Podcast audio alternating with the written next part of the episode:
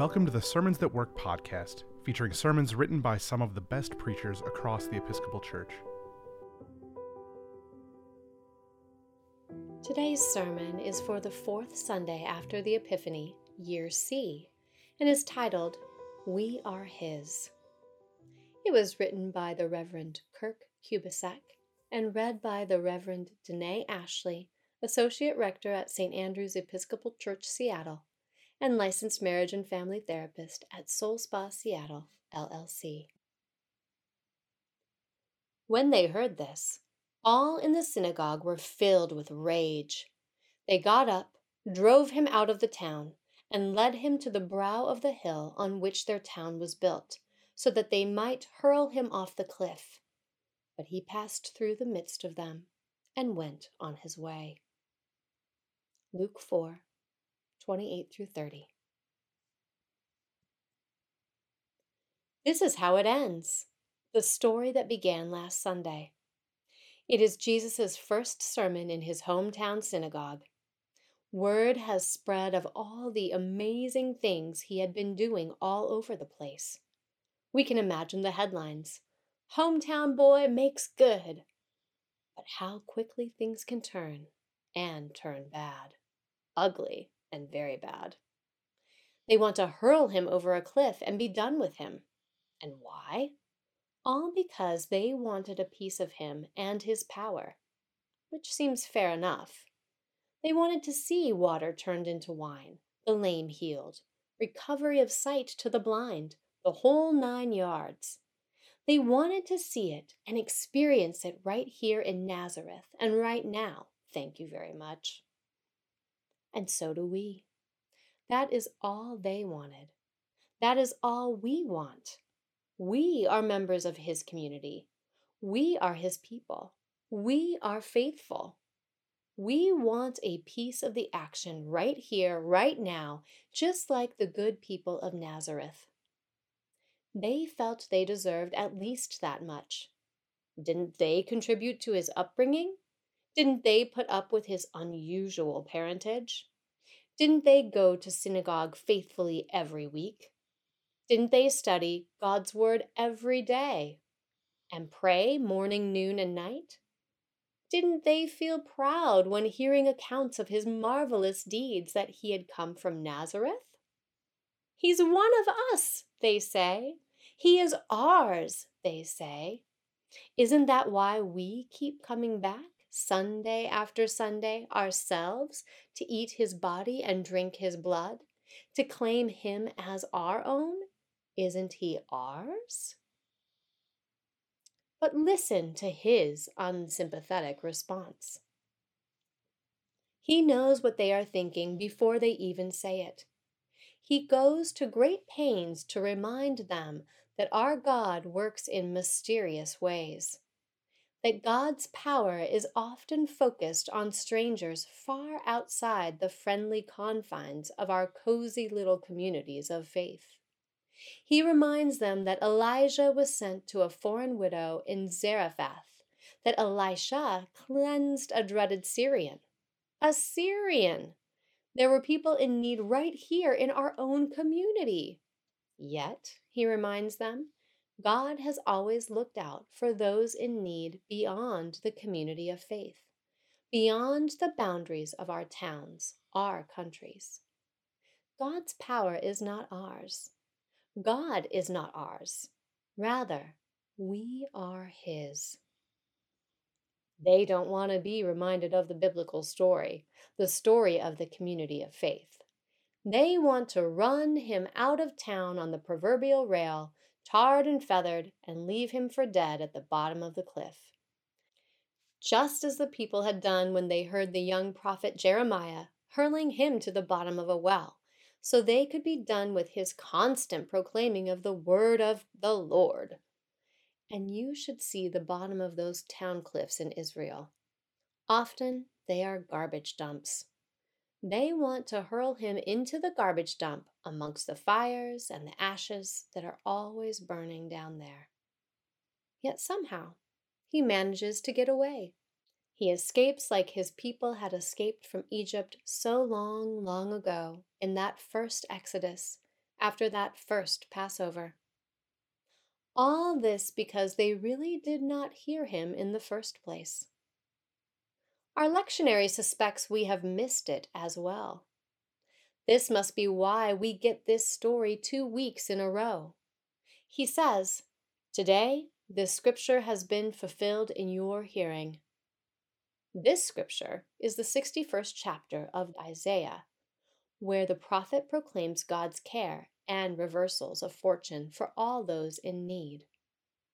The operant word, as always, is all. They did not want to share God or God's care with all. God's care is ours. This Jesus is ours.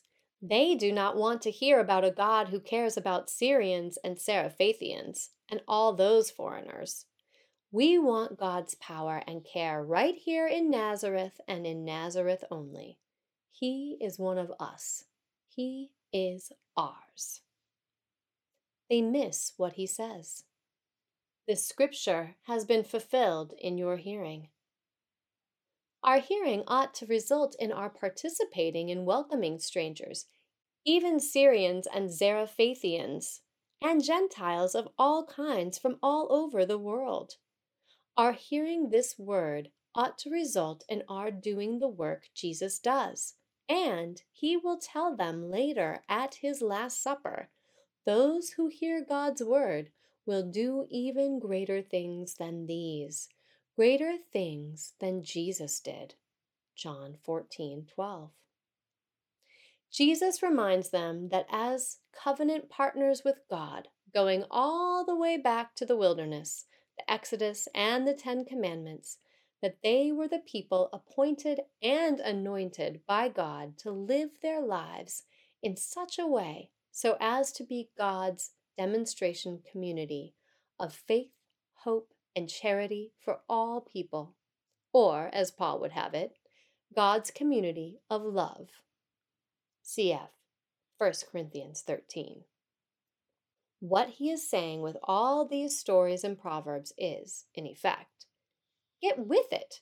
Turn water into wine yourselves. Bind up the brokenhearted. Give hope to those without vision. Liberate the oppressed. Release people from their debts. God has given you the vision of the year of the Lord's favor. Live that kind of life. You don't need me around here. You are already God's people called to do God's work, just like me. He is also saying, Do not think that just because you are faithful and in covenant with God, that you have some kind of lock on God's power. You do only in the sense that you give that power to others, real others, really other others, like Syrians and Zarephathians, and all manner of strange other people outside of Na- Nazareth, outside of our little demonstration community. That is, our God is not a God who lives only in Israel, our country, the Christian tradition, the church, our denomination, our parish, or whatever boundaries we wish to set. God is not ours. Jesus is not ours. We are His. And we are to go beyond the boundaries we set, just as Elijah, Elisha, and Jeremiah did. Jesus, Paul, and all those who have truly heard the word of God in their hearing, in their hearts, and in their lives, know this and live this. God calls us to work where and when God pleases. If the scripture is to be fulfilled, it must be in our hearing it, our embodying it, our acting upon it, literally, our being it. And to become the fulfillment of the Word of God, we need to let go of all notions that Jesus, the hometown kid, is ours and begin to figure out what it means that we are His. He has a special claim on us, not we on him. What he said that day in Nazareth is just as true today. Live the life Isaiah proclaimed, and God will see to it that all your water is wine, and not just any wine, but good wine.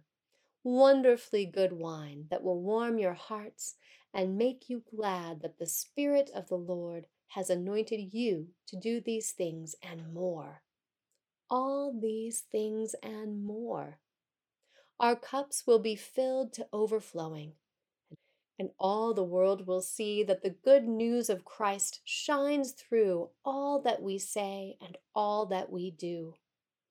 This is how we will become a community of love, a people of faith, hope, and charity, a people who know that we are His people and the sheep of His pasture. Amen.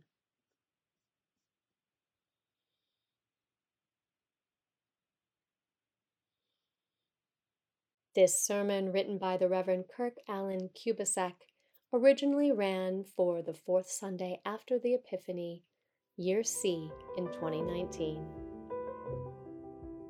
Sermons That Work is an offering of the Episcopal Church's Office of Communication.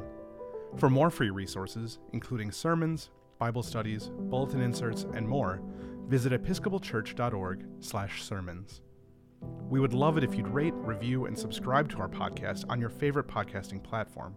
And while you're at it, share it with a friend.